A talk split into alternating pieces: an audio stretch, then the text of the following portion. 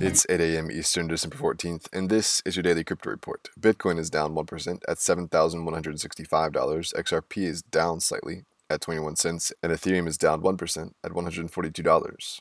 Those are the just by market cap top gainers in the last 24 hours. Ethereum up 16%. Today's headlines The Swiss government thinks a digital Swiss franc would do more damage than it would do good. After a request from the Swiss parliament to explore a CBDC, the government concluded that universally accessible central bank digital currency would bring no additional benefits for Switzerland at present. Instead, it would give rise to new risks, especially with regard to financial stability.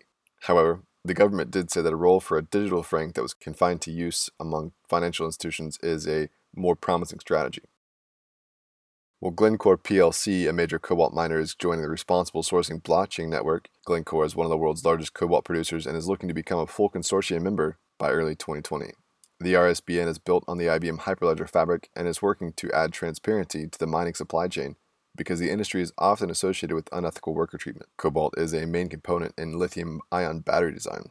Well, Franklin Templeton, a global asset management firm, has led an undisclosed funding round for blockchain startup Proof of Impact. Founded in 2017, Proof of Impact is building a blockchain based platform which would allow impact implementers, NGOs, companies, initiatives, etc., to deliver verifiable impact events at an individual level and sell them directly to donors and impact investors per the announcement. Proof of Impact's platform is expected to launch first quarter of 2020.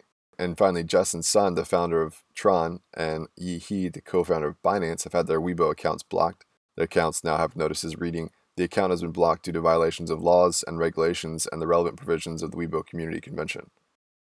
In November, Weibo blocked Binance and Tron's foundation accounts, citing similar reasons.